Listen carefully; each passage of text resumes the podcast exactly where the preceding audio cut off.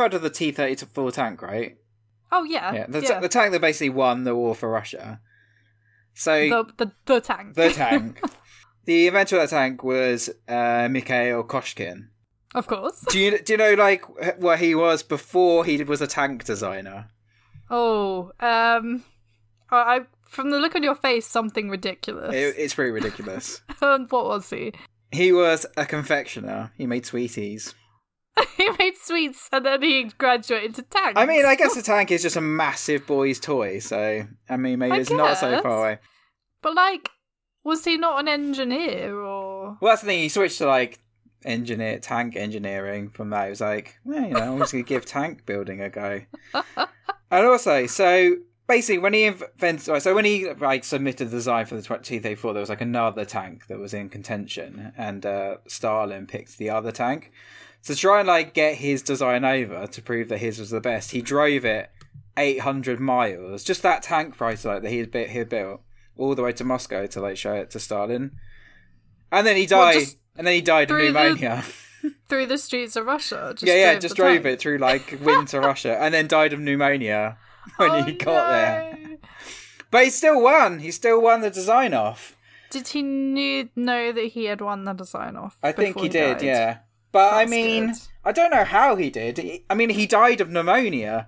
Like Russia is a very cold place. Like surely that's a design flaw.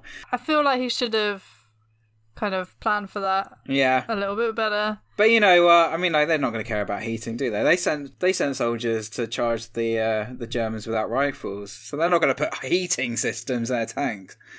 Jesus Christ! Think of the think of the cost. We don't care about people. I had to, I had a fact about tanks the other day as well. Actually, um, some I can't remember the year. I'll come back to you on the year, but I was up until past the Second World Yeah. War that English tanks had a system to make tea in. Oh yeah, All English Well, they- tanks. They still have it. They still have it now. they have like a built-in like Teasmade basically, just in modern It's tanks. ridiculous. It's brilliant. That's the way it should be. Speaking of ridiculous, welcome to Have You Ever Heard of? It's where you are right now. How are you, Dan? I'm uh, still hungover from um, the stag do. Last weekend. Yeah, from like the weekend gone. I mean, like it was. Uh, it was and, a and for wrong weekend. context, it's Thursday today, everyone. So um, that is a long hangover. I might just be ill. I might just have COVID. Who knows? I should probably take a Oh, test. yeah, I I, I just took a that. COVID test actually, and I'm all good. But I, I do feel a bit ill as well. I think it's like end of summer illness, like depression Yeah. illness. we haven't really had some for ages now, though. We had it all like at the right at the beginning, and then it went nah. You're, you're right, like, guys. mm, you're right. By my birthday, by mid August, Yeah. it was like, mm, I'm kind of over this now. What are you doing tomorrow? Uh, I'm going to a wedding. Yes, you are. Another wedding. Ring a ding ding. Have fun with that. How about you? How how how are you, how are you doing? And what what have you got planned? Um, I'm fine. I'm feeling a bit ill too, but I have got a couple of plans. I'm doing some volunteering on Saturday, and then I'm going to go and see a double bill of films on my own. Very nice. Because nobody's around. I mean, you don't need people to go to the cinema with. you Just watching a literally film. don't. Because you're not like supposed to be talking to them I, anyway. I don't want to go to the cinema with people. Screw Really? people. I just want to go on my own and want to watch the film on my own. So I'm going to go and see two horror films back Nice. to back on my own on Saturday. And then it's my granddad's 89th Oh, wow. birthday on Monday. So we will be celebrating said 89th birthday. Happy birthday, Graham. He is doing well. He is doing well. Do you want to hear some history? Yes. yes. That's how okay, much. so this is quite a short one, mainly because I couldn't find loads of information on them. And then only when I started researching this person did I find out that there are not one but two biographies coming out about him this year. Oh, really? You're getting in there ahead of and the I'm game. like, oh, I don't know whether they've come out already or they're coming out, but I didn't like find that out in time to procure any of these biographies. So if you want to hear more, I'll mention the biographies at the end because it is quite quite a short one. Whoever wrote those biographies, you're welcome. yes, well, I'll mention the authors at the end. So it's another person. It's a person, and I'm going to ask you if you've heard of them. So have you ever heard of John Thompson Stonehouse. Uh, no, but I love that name. John Tom Tom Thompson, not without without the P. Thompson. Oh. John Thompson Stonehouse. Yes. So I'll tell you a little bit about him, and then you'll hear about his life. I won't tell you who he is yet. Let's do it. You'll see. So he's an Englishman. He was born in Southampton on the 28th of July, 1925. Two days off my birthday. Not like my Sweet. actual birthday. No, I no, wasn't he's born not that the- old. Otherwise, you'd be older than my actual grandparents. His mother was Rosina Stonehouse, who was the sixth female mayor of Southampton. Little Oh. factoid. Factoid. I like it. And she was also a couns- councillor on Southampton City Council. So this is already a political upbringing. He had a trade unionist family and joined the Labour Party at the tender age of 16.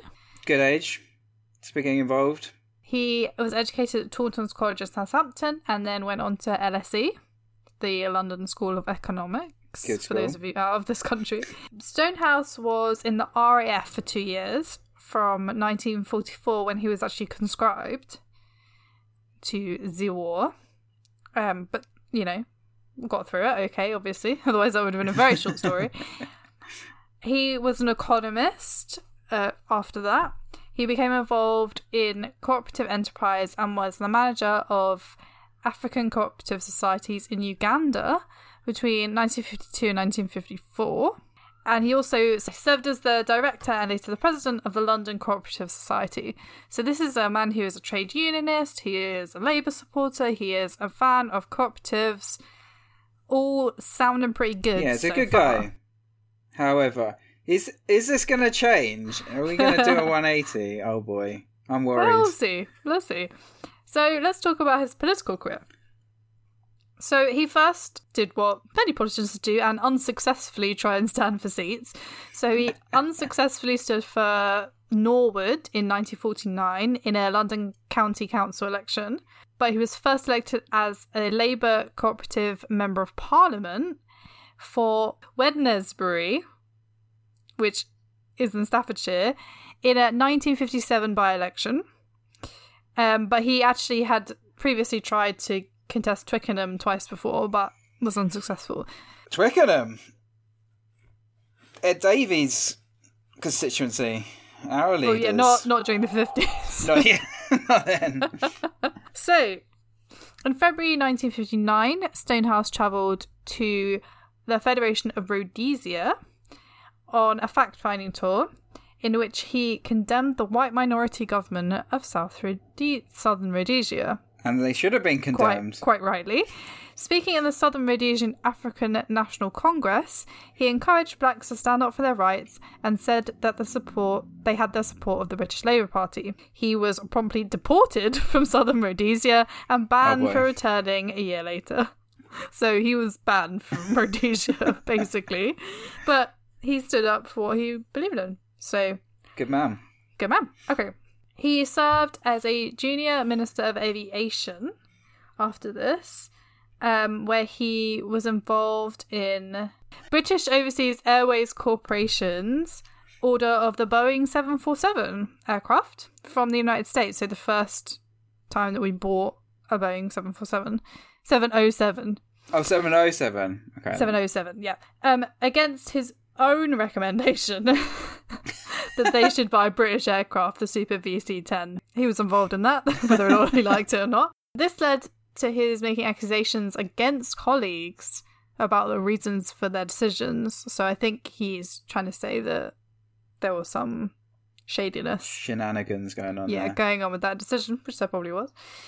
In March 1968, he negotiated an agreement providing a framework for the long term development of technological cooperation between Britain and Czechoslovakia, or as we now call it, the Czech Republic. Or Czechia. That will come important. It provided for the exchange of specialists of information, facilities for study and research in technology, and other forms of industrial corporations.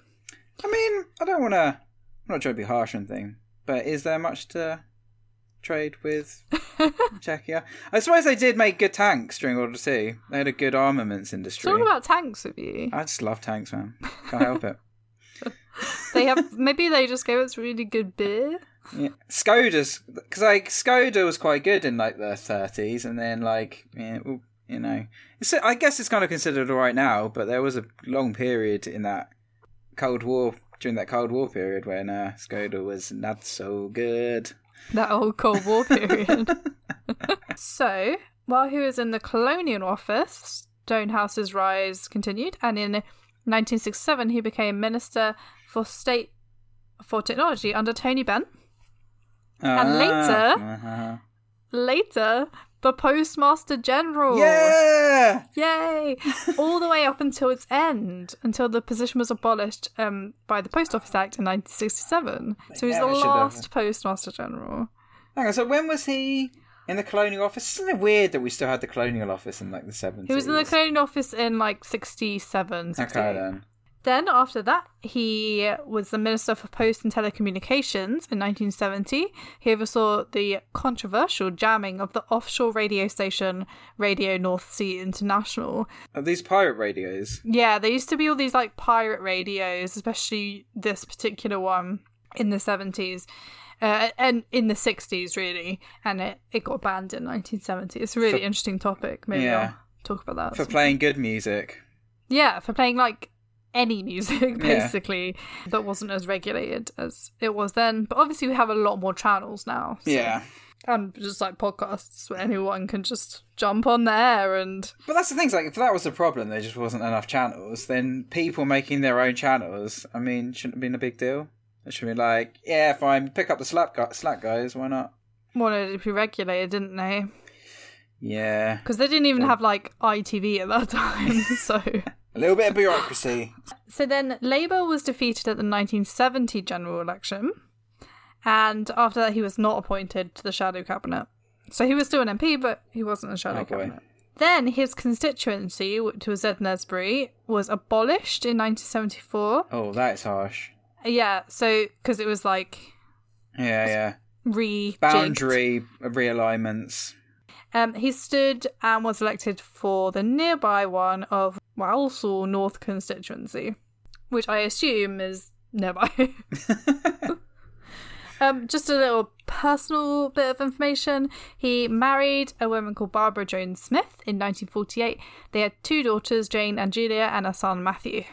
As well as being an MP, he had some business interests as well. After 1970, he set up various companies in an attempt to secure a regular income. By 1974, most of these were in financial trouble, and he had resorted to deceptive creative accounting. Oh dear.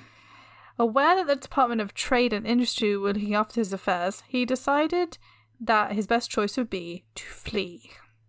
Flee.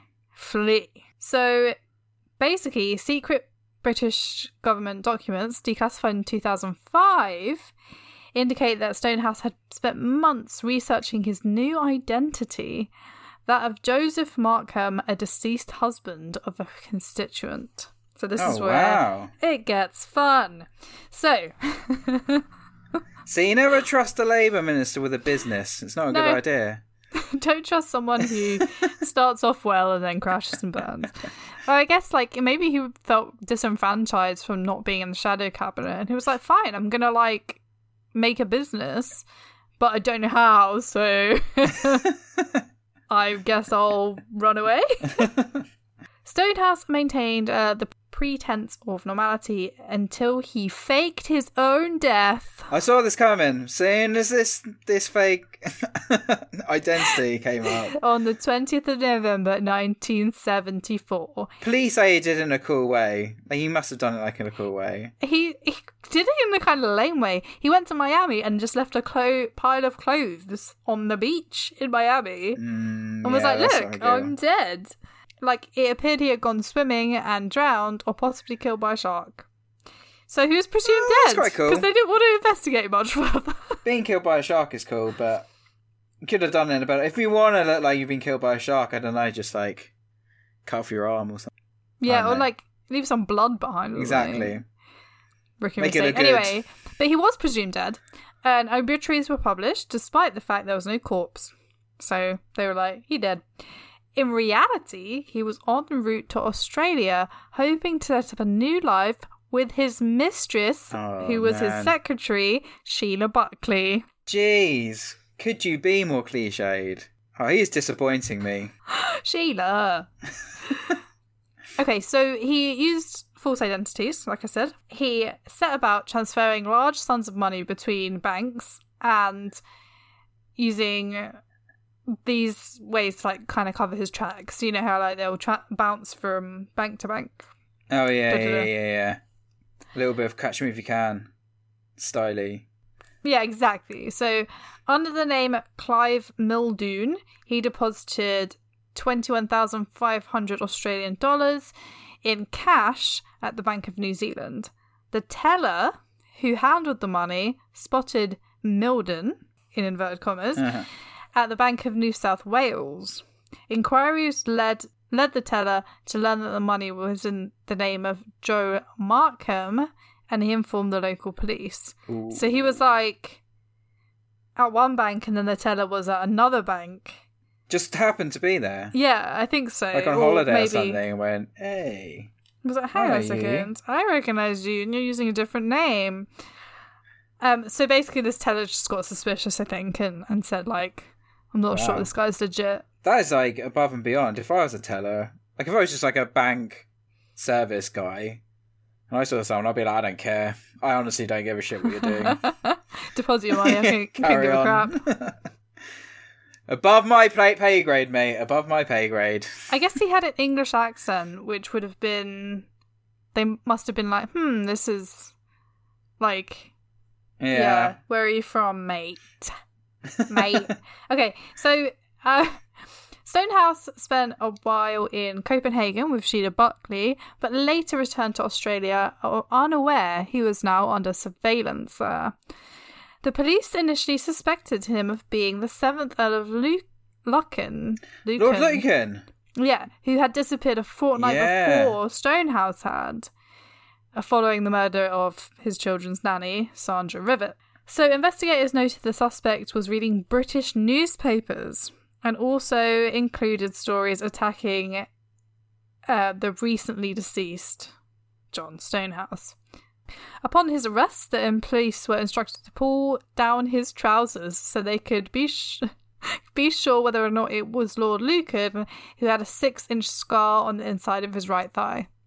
so apparently they were instructed to do this. I don't know whether they actually pulled down his trousers, but maybe they did. But I'm sure like Stonehouse and Lord What a Lucan didn't look anything like each other. So So Stonehouse was arrested in Melbourne on Christmas Eve in 1974. He applied for the position of steward and bailiff of the Chiltern Hundreds while still in Australia, which is one of the ways for an MP to resign. But he didn't actually sign the papers, so technically, at this point, Stonehouse is still a member of parliament because he's not dead. No way. So he's like still an MP. Six months after he was arrested, he was deported to the UK, but he he had actually tried to ob- obtain offers of asylum from various places, including Sweden, for some reason. Uh, was unsuccessful. He was remanded in Brixton Prison until August 1975 when he was released and put on bail. He continued to serve as a member of Oh, parliament. no way. Was there no like by-election to like replace him or anything? Although unhappy with the situation, the Labour Party didn't actually expel him, Wow. which is so funny. Yeah, I think after that, like after the trial and stuff. So Stonehouse conducted his own defence in court on 21 charges of fraud, theft, forgery, conspiracy to fraud, causing a false police investigation, and wasting police time. I love it when people defend themselves. It's always such a such a good laugh. The trial lasted 68 days. What the hell? That's like nearly 10 weeks. Were they just like playing with him? That's longer than most murder cases. like, why did it last such a long time? Surely he would have He's just clearly not yeah, dead. he's- And he's not a lawyer. Surely he just crumbled in about 10 seconds. I'm That's impre- probably why it lasted such a long time. Because he was like, I, don't I, like- I would love to see some sort of Yeah. video of this. Just like I don't understand it, but like Just like, put this case to bed. I mean, like, I don't know how. Like, I don't know what he's doing. I have no idea how to deal with this. Um, so on the 6th of August 1976, he was convicted and sentenced to seven years in prison for fraud. I mean, I guess, like, that went up because he ran away and stuff and faked his own death and everything. Like, if he just, like, like accepted it at the beginning, it would have been so much easier. What was Yeah. the point? I mean, like, this is a lot of effort, lot of effort for for shit. For shit. It's a lot of effort to just eat shit at the end of it. What did like- he think anyway? I don't even want to know what his wife was thinking at this point, who's technically still his wife. Um, okay, so he agreed to resign as a privy, privy councillor on the 17th of August 1976, becoming one of only three people to resign from the Imperial Privy Council in the 20th century. Hmm. Little nice little factoid. He also tendered his resignation from the House of Commons on the 27th of August Finally. 1976, Jeez. after he had been convicted on 21 Bloody hell. counts. I mean, And the subsequent by election was run by Robin Hodgson, a Conservative. And in October Wow. of the same year, Stonehouse was declared bankrupt. so they were so pissed off with uh, with him that they voted in like the other party. Yeah, they were like, Damaged "Mm, the I'm not sure about so Labour much." anymore. Fair. that is fair. Okay, so Stonehouse was imprisoned in Wormwood Scrubs. Um, Classic. Yep. Uh, as we know from the George Blake episode, Oh, yeah. it's very easy to escape from there. Chuck a coat over. but he didn't escape.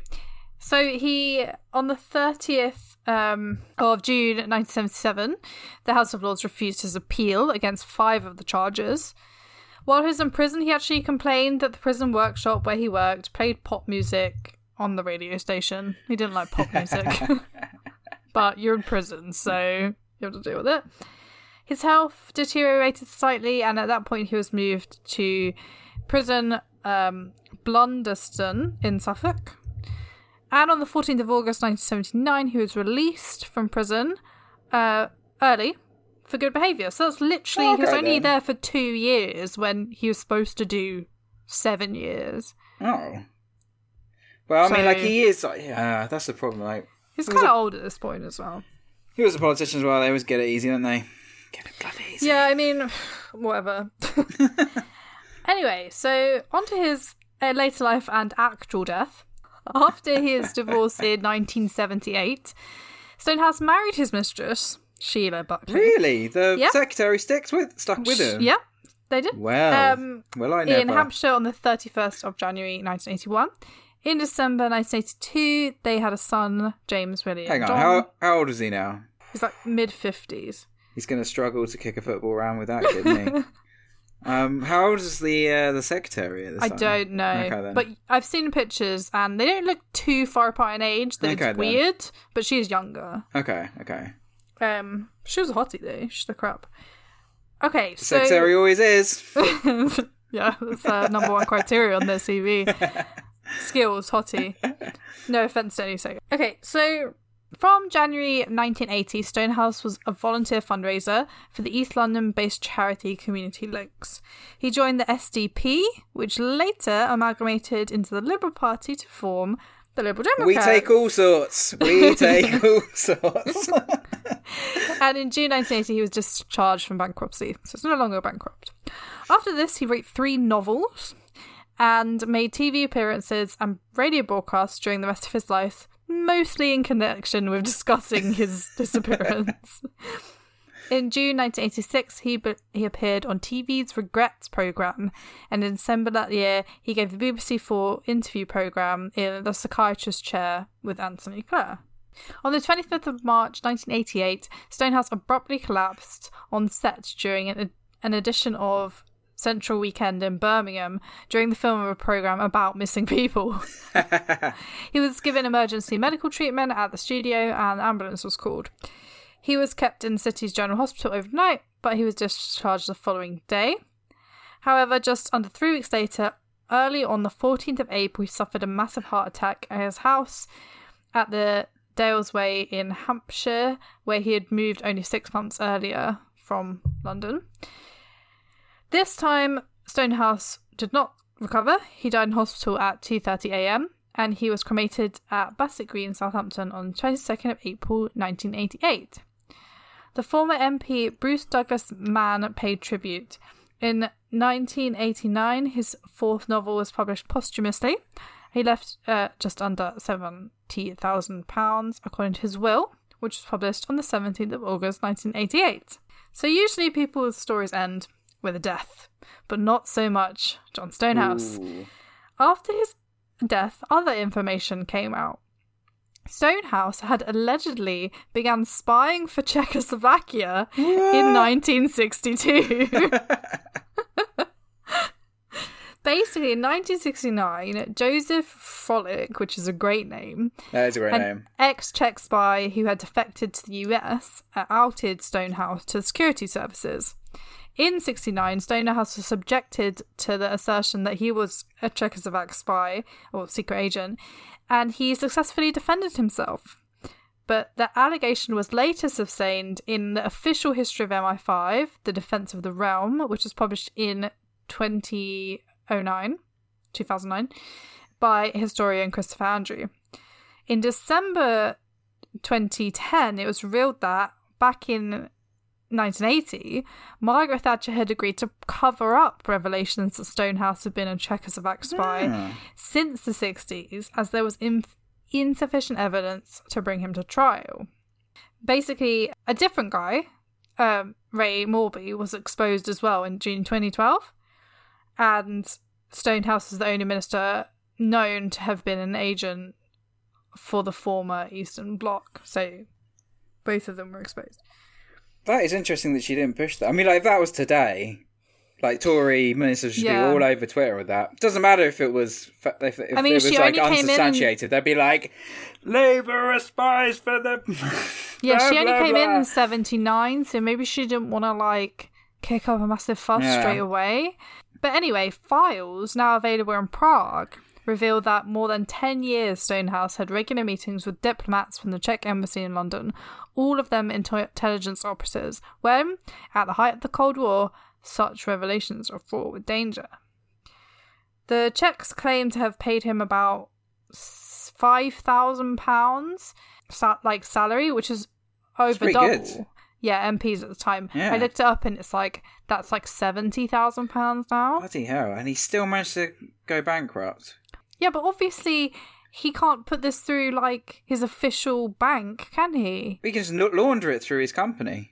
But but his daughter Julia has claimed that none of that money actually reached him. Oh, okay then. I, I was talking about those two books that were out or coming out. Yeah. One of them is written by Julia, his daughter, and Yeah. it's called John Stonehouse, My Father, in which she says that proper contacts within the embassy were trying to, at one stage, were involved trying to sell commercial aircraft to the Czechs, and they basically were like cooked up into a conspiratorial relationship that may have been like more naive on his part rather than criminal. Okay then. However, the other book by Julian Hayes, which is just called Stonehouse, says that he knows he knew exactly what he was doing.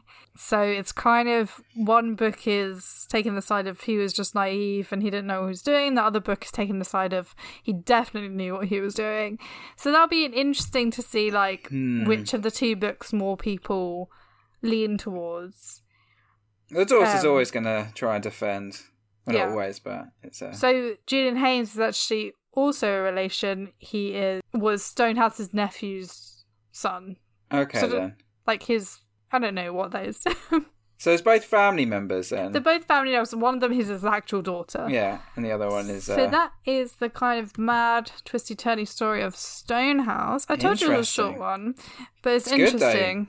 it was bite. It was bite-sized but tasty. it's um, it's an interesting one because I'd like to I I'd like to read one of those books to know more about what he was actually doing for the Czechs because I couldn't really find Yeah. that online. But it seems that he was, you know, I said like they had that relationship where we were passing. Te- that's must have been when he like Yeah, yeah. was turned. Checking, Um, sending stuff to Skoda. So I guess like him like faking his death was probably trying to get out of the money thing, but also trying to get out of the spying thing. Yeah. He was like, "Do you know what? I've kind of messed this up on all fronts. I'm just I'm gonna down now. So, well, I mean, like secretary." they're a good one to spy for. I mean, Prague is a beautiful place, but you know that if you had to defect there, you wouldn't be staying in like the nice bit. They'd put you in the fucking the shit bit. Have you seen like the Soviet bits of Prague? Fucking ugly, horrible. I love Prague, but I've only seen the pretty bits. yeah, there's like a bit like we went to the uh the nuclear bunker they have there. Oh, And you did, that I is- haven't been there. That is in the that is in the Soviet quarter. That is not nice. Oh no! I don't know how people still live in those flats. It's just it is terrifying. we went up to the astrological tower when I went there, Yeah. and there's you go up these these steps, and they get like more and more precarious as you go up. Yeah. And the last set of steps you have to go because it's like the highest point in Prague. It's like these steps, and there's a sign that says like you are climbing these steps at your own risk because they are so old and they're wooden yeah. that they're like they could just break Oh at man, any moment. rotting. Any moment. Centuries of rot. so at your own risk. it was worth it because it's a beautiful view, but like I was like, this is how I die. This is, this is the moment. this is the moment. Oh, I love Prague. I want to go back there. It's called. We went. I lo- when I went, it was like Christmas time, and the Christmas Oh, markets nice. were on, and it was snowing, and there was pretzels and wine, and it was wonderful. It was the most cold I've ever been. but yeah, take take a coat, everyone. When we can actually leave this godforsaken island. Island, yeah. God damn it. Uh, have you got any recommendations? Um, what have I been watching over the last two weeks? I mean, I'm just gonna end up um recommending another World War II documentary. and I feel like that's just boring. I should stop doing that. I'm going to watch, um, which is meant to be good. I haven't watched it yet. Oh yeah, Domina on Sky or uh, what's the Sky one that you pay for? Oh, Now TV. Now TV, yeah Yeah. or on that one. So it's kind of like a series about like, yeah, Domina, who was um Emperor. Da, da, da. So she, like, she was the wife of like Emperor Augustus Caesar, and she ended up being like the most um yeah the like it's like about Olivia Drusilla, who was like the basically like the most powerful like queen in Roman history. It's about her rise, and it's meant to be really good. Excellent. I I will watch that. I've got an TV, so I will watch that. Uh, we're watching. Speaking of American shows, we are watching a documentary series about QAnon. It's a Mm. HBO series. I would like to watch that because that is it's batshit gone crazy. mad. Like I'm not even. So it's if for those of you who don't know what QAnon is, it's a conspiracy theory kind of about mainly based in America about a person called QAnon who was said to have been high up in the Trump administration and had all or in the army and had all this like inside information, but was posting it on forums really cryptically. He would say things like Alice in Wonderland going down the rabbit hole, or he would say, you know, today is is something big's going to happen, but you'd have to work it out. And the people who fo- followed Q would kind of interpret these to fit with things that actually happened and be like, look, it actually happened. And basically, this guy is is kind of he kind of goes down the road of talking to the people who are hosting the the forums where Q is Yeah. posting to see if they know anything and it just spirals out of control into this story about 8chan and and the forums 8chan is such a crazy place as well. and uh, the guys who run 8chan are kind of the main characters in this and I'm pretty convinced that one of them at this point is Q. yeah, they're just having fun with, aren't they? They're just having fucking Yeah. Because so- they are like, Yeah, uh, they are it- crazy anarchic individuals. highly recommended. I'm also reading a book called Social Warming, which I recommend. It's a new book about social media. Um, I am giving up social media for a year, starting on the first of September, which is why Dan is now taking over the Twitter, which is why the Twitter has got progressively madder. And I'm reading this book, and wow, if you want to really understand how social media is affecting like the globally, not just you personally, you should read this book. It is mind blowing, oh. especially the chapter on algorithms and how social media algorithms are affecting like everything, like the world. I'm going to So- definitely check this out because uh, I, I, I well, I mean, like it's not, it's not hard to be convinced by it. Like I don't, I don't have any special knowledge, but it's clearly t- tearing like democracy apart, and it's Oh, yeah. quite terrifying to watch. That's the chapter I'm just starting now. Yeah. So it's called like worst case scenario. This chapter. I'm also trying to just avoid social media, so I think I'll only be posting on yeah our one, and uh, and my my game one. I'm to leave all my pla- pla- personal ones behind. They just depress me. I, I, I go on it and I just feel in- instantly more anxious. Yeah, I've It's disabled mine. I've disabled my Twitter, my Instagram. You know, you can like deactivate your Instagram, Yeah. so you can go back to it. I Instagram doesn't actually bother me that much. TikTok. It's I hate uh, Instagram. It- Really? you know, uh, thing is, I find myself scrolling through it with not actually looking at any of the pictures, Yeah. not even taking it in. I'm also not doing Reddit, and I'm not doing. For me, the biggest one is YouTube. So Oh, the algorithm on YouTube, YouTube is bad.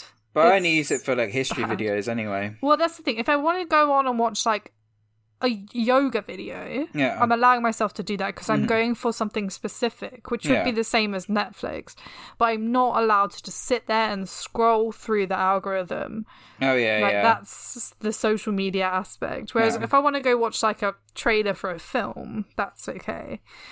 Um, but yeah, I think it will hopefully make me Improve happier. your yeah mental health great. And also, I want to see how it affects one, my social interactions with people, and two, my view of the news. Because if you cut Yeah, out all social media, yeah. you have to make an active effort to actually to read like the look news. it up. Yeah, yeah. Yeah. So that'll be interesting. I'll report back um, further. I'm also going to be in this time reading books about social media, reading fiction books that involve social media. I'm going to be looking at articles, I'm looking at statistics. So I'll be writing all this down in a kind of like jour- journal and really educating myself. So when people say like, "Oh, why do you not have social media?" I can be like, "Well," and I can yeah, I think it's a good them. idea.